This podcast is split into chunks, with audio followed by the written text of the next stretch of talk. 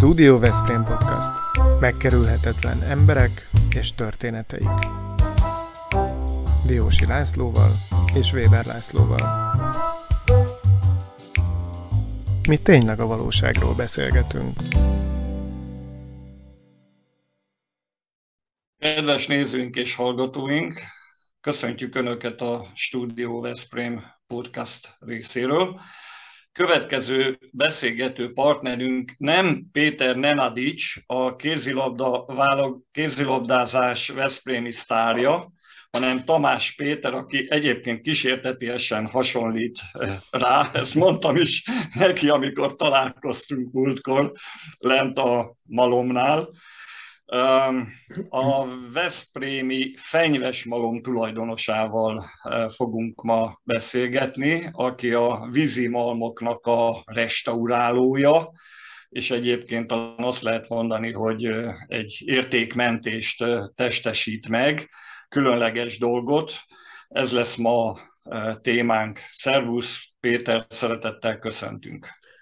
Sziasztok! Üdvözlöm a kedves hallgatókat, illetve magát a nézőket is. Ugye most így videó és hang is egyszerre meg fog jelenni.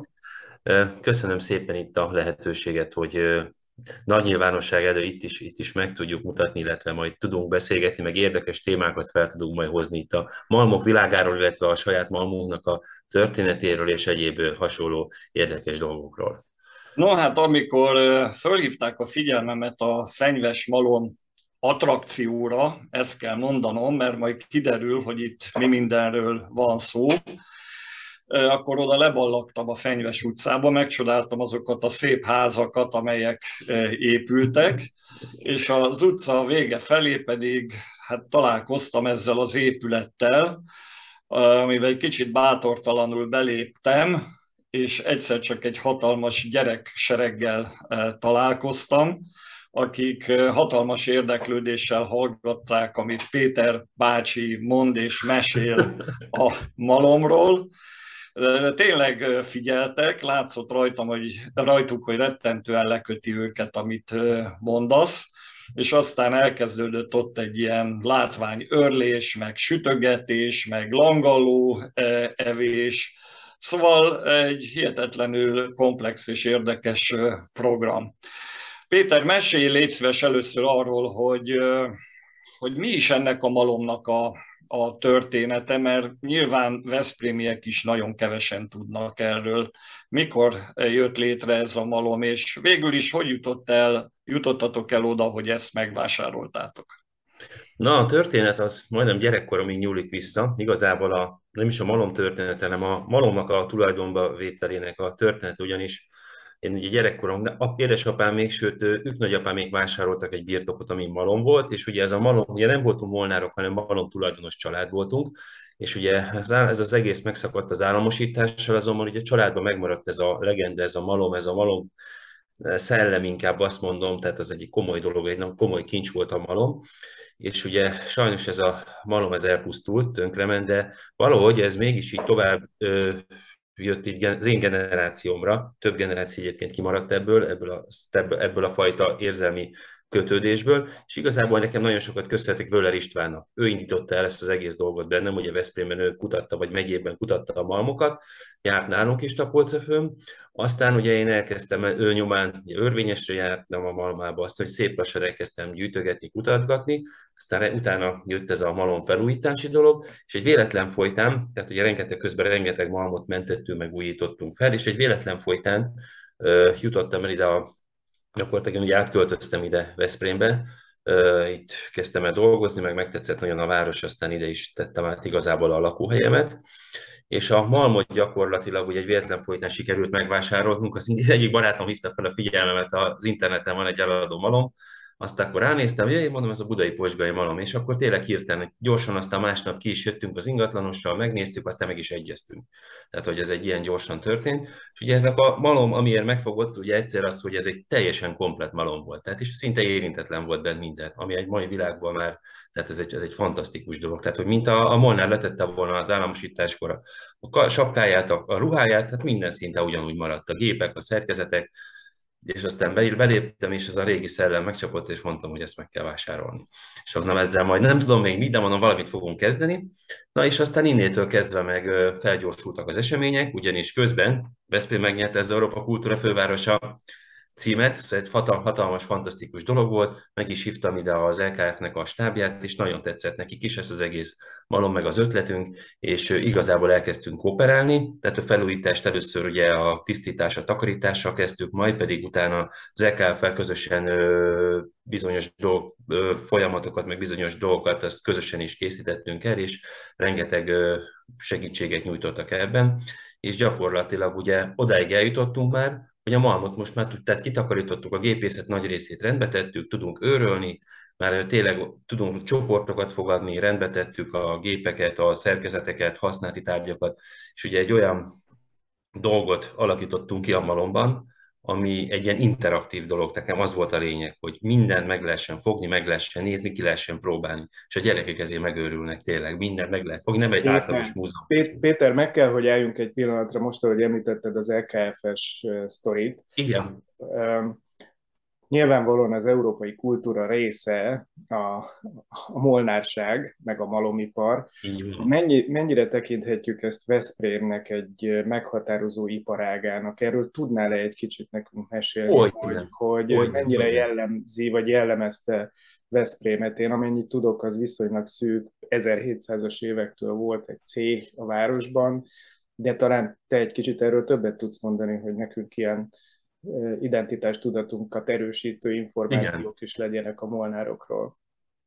Igen, tehát ez úgy néz ki, tehát Veszprémben ugye egykor a közigazgatási határokon belül 15 darab malom működött, Ugye ezek nem csak gabonaörlő malmok voltak, ugye itt volt deszkametszés, ugye puskaporörlés, kávét vagy malátát öröltek, tehát különböző fajta funkciókat a gabonörlés mellett végeztek, ez a posztolgyártás, ugye ez nagyon híres volt ugye Veszprémben, Veszprémben nagyon híres a posztol története, ugyanis a monarchia idején a város szállította a posztot a, gyakorlatilag a hadseregnek, ugye ott pont a Fenyves utcában volt egy ilyen malom, és ez mert történelmek, ez már nagyon-nagyon korai malmok vannak itt, tehát ebből a 15 malomból nagyon sok, ami már nagyon korai történelemben nyúlik vissza. Azonban ugye a mi malmunk, ugye egykor 15 malom volt, a mi malmunk ugye a 13 a sét folyását, hogyha vesszük, és a mi malmunk az egy nagyon fiatal malom, tehát voltak fiatal, vannak fiatal malmok, amik, amik 1840 1842-ben kezdték építeni, és 1846-tól működik. Ilyen volt például még a Lackó forrásnál a, a, ami álmalom, tehát az is egy ilyen korai, egy nem egy olyan nagyon korai malom, hanem inkább az 1800-as évek közepén alapították és hozták létre. Tehát, tehát ez egy ilyen több, tehát egy több folyam, tehát több történelmi szakaszon át ívelő, akár mondjuk az alapítás, illetve a működésük ezeknek a malmoknak, és ugye sajnos a működtetésük ugye az államosítással szakad gyakorlatilag meg ennek a teljes folyamatnak.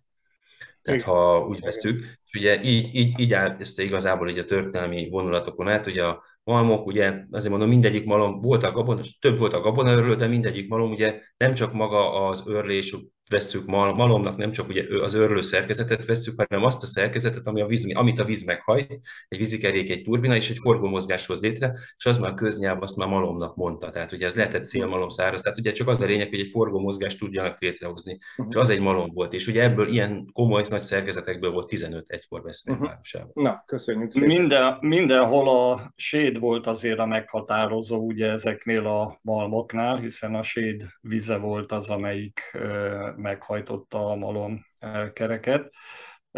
Minden szép és jó nálatok, csak éppen most már ugye víz nincsen. Persze el lehet képzelni, meg látható is, hogy hol folyt a víz. Lehet egy olyan buta kérdésem, hogy elképzelhető-e, hogy valamikor ezt a malmot még talán víz fogja meghajtani? Meg lehet egy ilyet csinálni? Megoldható a dolog a jövőben? Meg lehetne végül is, most már kitaláltam meg, átnéztem a dolgokat, hogy meg lehessen ezt oldani, tehát meg lehetne oldani a, olyan, olyan szerep szempontból, hogy tényleg, hogy be lehessen vezetnem oda vizet, tehát egy ilyen okos megoldással meg tudnám, tehát ami egyáltalán nem se a környezetre, se a most már ugye mondhatjuk, hogy a szűk szomszédokat se zavarná, meg tudnám oldani, csak ugye nyilván az egy, az majd egy bizonyos lépés lesz majd, amikor mondjuk az épülettel elkészülünk, és majd mondjuk a, ha már abba az irányba leszünk, hogy már tudunk már tényleg az, az infrastruktúrális feltételeink is teljesen meg fognak annak felelni, akkor minden további nélkül ez lehet, hogy az egyik tervünk lesz majd egyébként hozzáteszem uh-huh. a jövőben. Uh-huh. Láttam, hogy, ahogy említettem, láttam, hogy rengeteg gyerek volt ott, nagy érdeklődés övezte az előadást. Hogyha megkérdeznénk, mielőtt oda látogatnak hozzátok, megkérdeznénk ezeket az általános iskolás gyerekeket, hogy meg tudnák-e mondani, hogy a liszt az hogyan készül, miből készül és hogyan készül. Szerinted mit válaszolnának rá? Kíváncsi volnék, hogy mi a véleményed, mert te ugye ott találkozol velük, lehetnek ott roppan naív kérdések rögtön. Szóval tudja egy mai gyerek az, hogy a, a lisztot csomagolva az áruházban, az, a boltban, az, az, az miből, hogyan készül? Ez ugyanolyan, mint a gyerekek, ugye nem tudják elképzelni, hogy a csirke hogyan kerül a pultra. Ugyanúgy, ugyanúgy egyébként nem tudják, hogy milyen az élő csirke, ugyanúgy nem tudják elképzelni hozzáteszem. Tehát ugye abszolút nincsen kapcsolatuk a, a, tehát magával az egész buzaszemmel, illetve magának a termelési folyamattal, illetve magával az őrlési folyamattal sem. Tehát valamit tudnak a gyerekek ugye a mesékből, hogy malom, meg stb., de úgy, úgy, úgy össze, összerakni ezt a dolgot, hogy nem tudják magukban, mert ugye nem láttak még ilyet, nem mesébe, tehát már, már ugye a médiában sem annyira lehet ezeket látni, ugye ezek már nagy malmok, zárt rendszer, stb., tehát ugye mindenhol vannak ugye a, a technológiák, ugye valamelyikek ilyen titkosítottak, hogy tényleg ugye, mert minden malomnak ugye van egyfajta specialitása, ugye nagyon-nagyon, tehát kell egy kis idő, hogy a gyerekeket úgy bele tudjuk ebbe vezet, rá tudjuk vezetni, és akkor ilyen játékosan tényleg végigmegyünk minden, és a végén utána a gyerekeket nem lehet kizavarni sehonnan. Ugye akkor elkezdik tekerni a malmot, hogy akkor én aztán megörlöm, megszitálom, na aztán utána meg már tanár, tanárnők meg tényleg már úgy szinte mondják, hogy gyertek ki, gyertek ki, de mindenki vissza akar menni, őrölni, szitálni, szóval egy tehát, hogy próbáljuk, ez a gyerekeknek tényleg egy ilyen, egy ilyen kérdésekre adott válasz, ez a, ez a helyi sok esetben, mert tényleg így, így megadjuk nekik azokat a dolgokat, válaszokat, a, meg ilyen iránymutatást adunk, aztán tényleg ezzel felvértezve tudják aztán a további gondolataikat később majd továbbvinni, meg erre tudnak építkezni majd. Nem tudom, hogy helytálló-e, ugye most ebben a pillanatban kimondható, hogy ti vagytok Veszprém legfiatalabb múzeuma, vagy bemutató helye, ugye 19-ben jöttetek létre, jönnek majd újabbak is, de ebben a pillanatban ti vagytok a legfiatalabbak. Egy kicsit kössük hozzád ezt a történetet, hogy mondod, hogy te malmok felújításával foglalkozol, de te honnan érkezel? Ezek szerint valami nem műszaki területről, hanem inkább egy ilyen kulturális területről, aki, akinek a mániája a malmozás?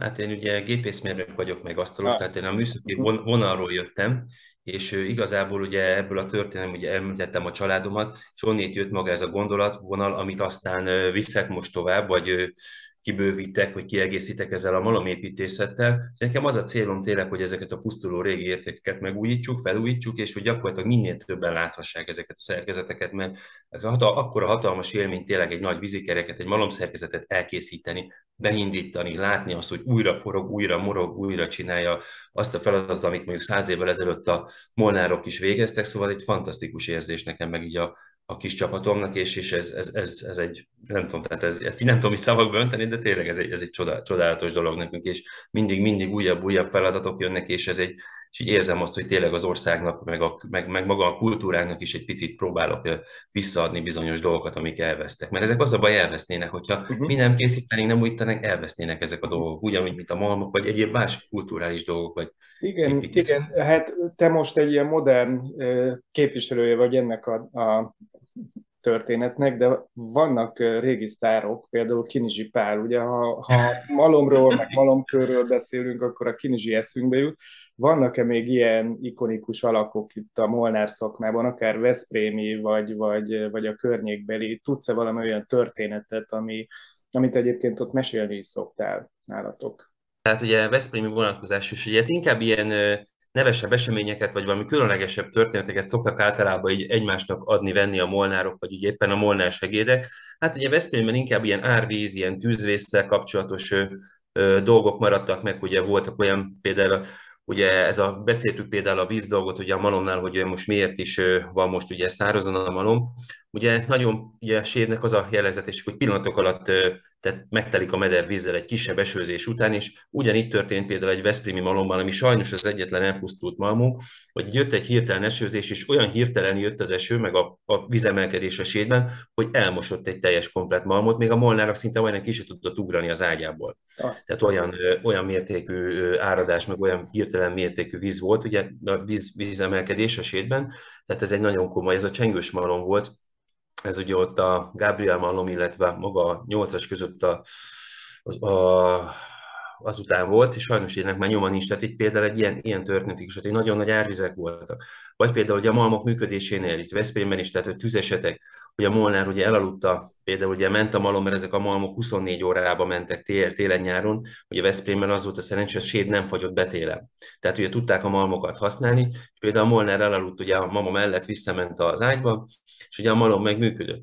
Csak ugye a malmokat ugye hagyták, nyilván a Molnár ugye mindig éberen aludt, de ha mondjuk nem aludt éberen, mint itt is volt, és például egy szí megcsúszott a tárcsán, és ugye annyira felmelegett, feltüzesedett, hogy begyulladt. És emiatt például volt itt Veszprémben ilyen tüzeset is, és például le is égett emiatt egy komplet malom. Uh-huh. Tehát voltak ilyen történetek is, például nagyon-nagyon millió történet, vagy például nálunk a malomban, ami egy ilyen erőszakosabb dolog volt, ilyen nálunk volt a, malomnak az, a, azt hiszem a, a város után, aki megvásárolta a malmot, például olyan erőszakos ember volt, hogy például volt, hogy, valaki, hogy vagyonütött valakit mérgébe. Tehát voltak ilyen nagyon csúnya dolgok is. Tehát ugye voltak akár ezek az erőszakosságok, voltak ugye rengeteg baleset volt, ugye, amit aztán megörökítettek, szóval számos millió eset van amiket tényleg így még lehet aztán meríteni. De vannak jó dolgok is, ugye jöttek az őrletők a malomba, mindig megkínálta a Molnára, a Molnára a, az őrlet, gazdákat is ugye mindig szalonnával egy kis főztek, sütöttek nekik, hogy nyilván, hogy oda jöjjenek a malomba, és akkor ugye ilyenkor nyilván a menyecskéket is megkínáltak, a molnár, akkor mindig körbedomták, ugye nyilván a,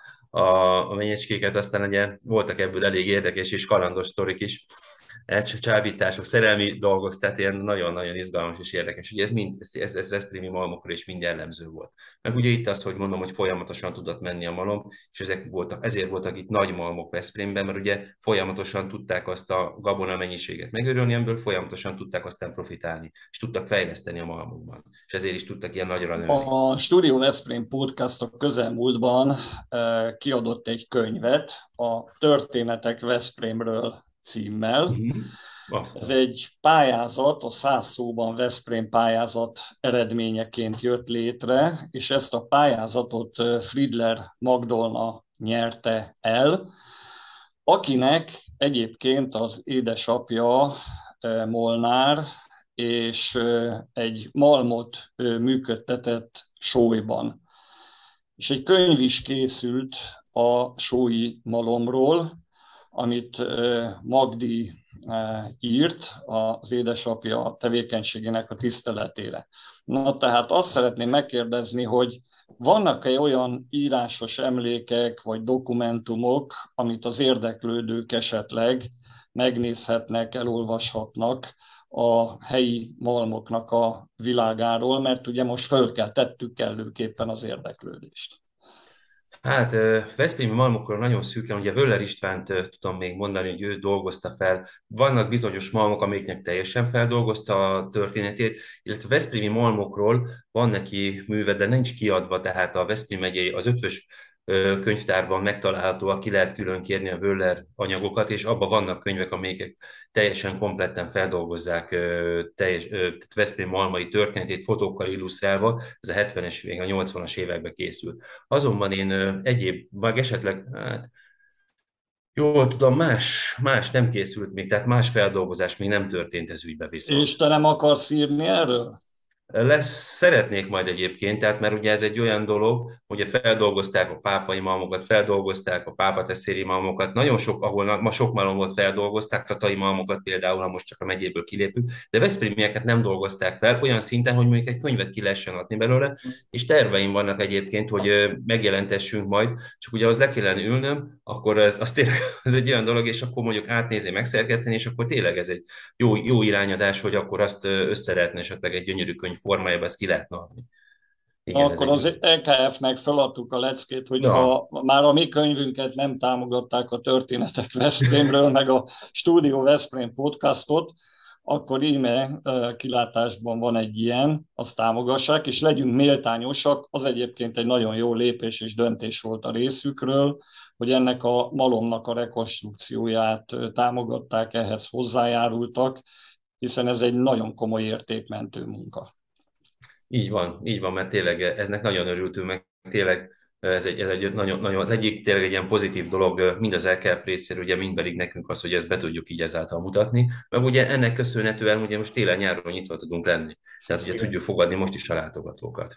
Légy szíves, erről beszéljél is, hogyha valaki látogatást akar tenni nálatok, akkor annak mi a módszere, metodikája, meg arról is szóljál légy szíves, hogy ti a pároddal ketten vagytok, akik ebben a dologban részt vesztek, ott mi a munka megosztás? No.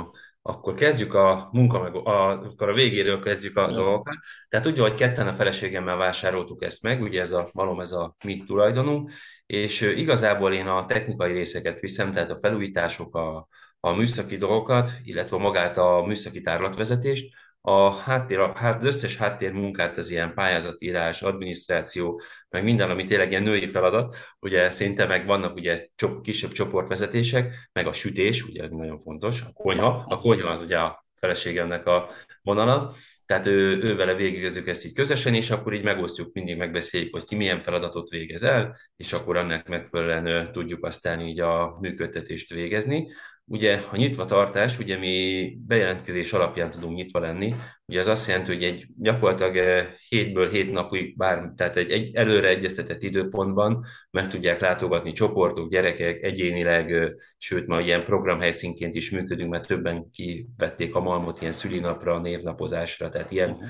ilyen, ilyen esemény is volt, és akkor mondjuk ott tudtak főzni, sütni a kemencébe, sütni a külső tüsre, vagy belül éppen, amit kellett elkészítették. Tehát igazából bejelentkezés alapján időpont egyeztetéssel tudunk ott lenni, ugyanis egyrészt ugye a tevékenységeink miatt ugye közben újítunk fel malmokat, illetve az, hogy tényleg itt folyamatosan közben mindig megújulunk, és nem feltétlenül tudunk mindig az adott percben ott lenni, és akkor ezt így, így próbáljuk, hogy mindenki tudjunk így egyeztetve, összeegyeztetve mindenkinek a saját programjával így tényleg odalépni a malomhoz, és akkor mondjuk tényleg be tudjuk ezt mutatni, elindítani, és akkor egyéb dolgokat esetleg akkor meg tud, el tudunk közösen végezni. Lassan a végé, vége, végéhez érünk, ezért a bennem lévő két kérdést mindenképpen szeretném még föltenni neked. Az első, hogy ez hányadik malom tulajdonképpen, amit visszahozol az életbe? Mondod, hogy régóta foglalkozol ezzel, ez az egyik kérdés. A másik pedig, hogy a, a fenyves malom malomköve, az mekkora? Meg lehet becsülni a súlyát, illetve honnan származik, ha jól tudom, ezek ilyen vulkanikus közetből készültek. Szóval ez a két kérdés feszít engem még nagyon. Ugye az első, ugye az idén a bűvös számot átléptük a 30. malmot, amit felújítottunk az országban. Tehát ebben, malom, ebben komplet malmok is vannak, malomkerekek, vízturbinák, tehát kiállítás, telepítés, igazából ilyen értékmentés, ezt már átléptük a 30-as számot, úgyhogy már talán 33 is lesz az év végén, ami a nevünkhöz fűződik. Ebben benne van a fenyvesmalom is hozzáteszem, tehát ez egy nagyon komoly munka, meg még nagyon komoly feladatok várnak itt ránk. Úgyhogy nagyon büszkék vagyunk erre, meg tényleg most az idén már valami hat, hat malmot újítottunk fel, meg hat malomhoz köthetők vagyunk az idén is, ugye a vállalkozásommal. Úgyhogy ez egy, hú, belegondoltam, ez egy fantasztikus szám tényleg. ugye ez, ez, ez, nagyon, nagyon örülök tényleg, ilyenkor mindig ilyen örömtölt el, ez egy nagy szám. A malomkövünk meg ugye Nekünk már egy modern malomkőjáratunk van, ami azt jelenti, hogy az 20-as években telepítették a technológiával együtt, de nem vulkanikus kő van, hanem ebben egy ilyen öntött francia kő, amelyek egy része beton, egy része pedig a kopor, tehát az egész egy öntött kő, csak ugye az örlő részt az keményebbre, tehát nem csak betonnal, hanem gránittal van keverve a maga az örlő felületnek a kő, a beton része, és akkor az ad egy ilyen keményebb örlő résznek, felületet neki, és ezen közel 5-600 kg egy felsőköve, a malomnak a felsőköve. Úgyhogy az bizony, amikor bemeltük, akkor ugye nem kézzel, nem megvan hozzá a daruszerkezet, a gyári daru szerkezete hozzá, hát bizony azért szenvedtünk vele, meg fújtattunk, amire tényleg a szerkezet, az kereket az orsó szerkezeten át így be tudtuk aztán fordítani a helyére. Aha. Úgyhogy meg ugye meg van élezve most, ugye, mert ez csak sajnos ugye újonnan éles, tehát ilyen ki, tehát úgy mondom, hogy fel mindig megélezték a malomköveket éve, évente, fél évente, attól függ, hogy havonta, attól függ, hogy, hogy mennyire használták. Ugye egy erdélyi szakemberrel például ezt meg is éreztettük most a tavasz folyamán. Ha megérkeznek az érdeklődők oda a malomhoz, akkor általában mi az a standard kérdés, amit föl szoktak dobni ilyenkor, vagy kérdések? Biztos, hogy ez is érdekelheti a gyanútlan nézőinket és hallgatóinkat. Igen. Hát, hogy hol van a malomkő a malomban? Mindig azt kérdezik a gyerek. és akkor most elmondom, hogy a technológiát, és akkor, na és akkor ebben hol van a malomkő? Hát mondom, akkor így ugye végigmutatom, mert van malomköves örlés, de ez egy modern malom, mert ebben már hengeres örlés is van, a célhengerek, és akkor utána újra bebújunk, megmutatom, meg lehet fogni, elindítom a gépeket nekik, az, az embereknek. Igazából ez a, mindig ez a malomkő, ugye mindenkiben ugye az ragadt meg, úgyhogy azt, azt keresi először mindenki a malomban, meg hogy meg hogy ho, hova kell, meg, meg hogy hova kell felönteni a búzát, hova, meg hogy, meg hogy, ö, miért, hogy, hogy hogyan kell felcipelni a gabonázsákukat, hogyan, tehát egy ilyen mindenki, hogy ezek a régi mesebeli elemek maradtak meg, ugye, és akkor ezekkel, ezeket kell egy picit úgy helyre tenni, vagy útba, út, út, rendesen útirányba rakni ezeket a gondolatfosztányokat, hogy tényleg mindenki egy ilyen kicsit hogy képbe helyezze, hogy a malom az hogyan működik, hogyan, mik, mik a folyamatok egy malomban. És akkor a gyerekek is tudnak most már sütni valamit, hogyha ö, otthon ö, kell valamit készíteni, megtanulják ott nálatok? Így van, mert ugye felújítottunk egy gyönyörű konyhát, a Malomnak a konyháját teljes egészében, és ott például a gyerekekkel a feleségem közösen meggyúrja a tésztát, utána megsütik a tésztát, utána a feltéteket felrakják, és akkor a kemencébe közös. Gyakorlatilag itt a programokat mindent közösen végzünk, a sütést, a, az örlést, a szitálást, tehát minden, mindent közösen készítünk, illetve vannak még kézműves foglalkozásaink is, Úgyhogy itt a gyerekek itt mindent ki tudnak próbálni testközelből, az a, az a lényeg. Így van, ez nagyon fontos. Így van, és hát akkor én azt hadd osszam meg veled, most jutott eszembe, hogy te tulajdonképpen egy kiváltságos férfi vagy, hiszen ahogy Péter bácsi fölönt a garatra, az egy látványosság. Így van. Így, így van. Szóval szerint így van. Itt, itt, itt, itt, itt így is fel lehet önteni a garatra, meg úgy is, tehát itt mind a két fajta variáció igen, érvénybe, érvénybe tud lépni. Ebből szép karrier lemennek a látogatók oda, akkor valamit lehet ott hörpinteni is, vagy lesz valamilyen büféféle, vagy szám, valamit a jövőben terveztek csinálni, esetleg egy éttermet, csak itt fantáziálok. Mhm. Hát igazából ezt a turisztikai vonalat szeretnénk, így van egy ilyen, ilyen szükebb, szűkített büfét, majd szeretnénk házi szörpöket aztán ugye kávé és a többi, tehát ezeket majd meg lehet ilyen, tehát inkább ebbe a vonalba szeretnénk elmenni ezekkel a házi dolgokkal, már egyszer egy ilyen házi ö, szerűség van, a házi szerkezetek, házi örlés van a malomban. Időszakosan, akkor én is ezt az irányt szeretném majd ezt erősíteni, hogyha jövőre, hogyha elérünk az infrastruktúrában odáig. Kedves nézőink és hallgatóink, reméljük, hogy kedvet csináltunk ahhoz, hogy meglátogassák a Veszprémi fenyves malmot hogy találkozzanak Tamás Péterrel és Petrával, ugye? Igen. Jól mondom a nevét, Igen. feleségével, a malom tulajdonosaival, és remek néhány órát töltsenek ott együtt. Biztosíthatom önöket, hogy ez tényleg egy igazán nagy élmény, és nagyon sok ismerősöm és barátom mondta, hogy na, oda aztán tényleg érdemes elmenni. Köszönjük a Royal Kertnek, a Targonca Trade-nek, a Nelson biztosítási Alkus ZRT-nek, a Vitakin Kft-nek, az Assix-nak, a Nyugalomnak, az Unilever Algidának, a Szófia Magánklinikának, a Ring Auto Kft-nek, a Bramag BMI-nak, a Kuti és Fia Kft-nek, a Tornai Pincészetnek és a Hester's Life-nak, hogy patronus klubunk tagjaiként támogatnak minket, segítettek abba, hogy a száz szóban Veszprém pályázatot kihirdessük, hogy megjelentessük a Történetek Veszprémről című könyvet, ami még mindig megvásárolható, erre felhívom a figyelmüket, és hogy olyan beszélgetéseket folytassunk érdekes emberekkel, ami felkelti az önök érdeklődését. Köszönjük Péter, hogy rendelkezésünkre álltál, sok sikert a jövőben! Köszönjük szépen, köszönöm a lehetőséget még egyszer nektek. Örülünk a találkozásnak. Szia, Jó Péter. egészséget nektek, köszönöm, köszönjük szépen. Minden jót kívánok, sziasztok! Ez a Studio Veszprém műsora volt. Hallgasson ránk minden pénteken!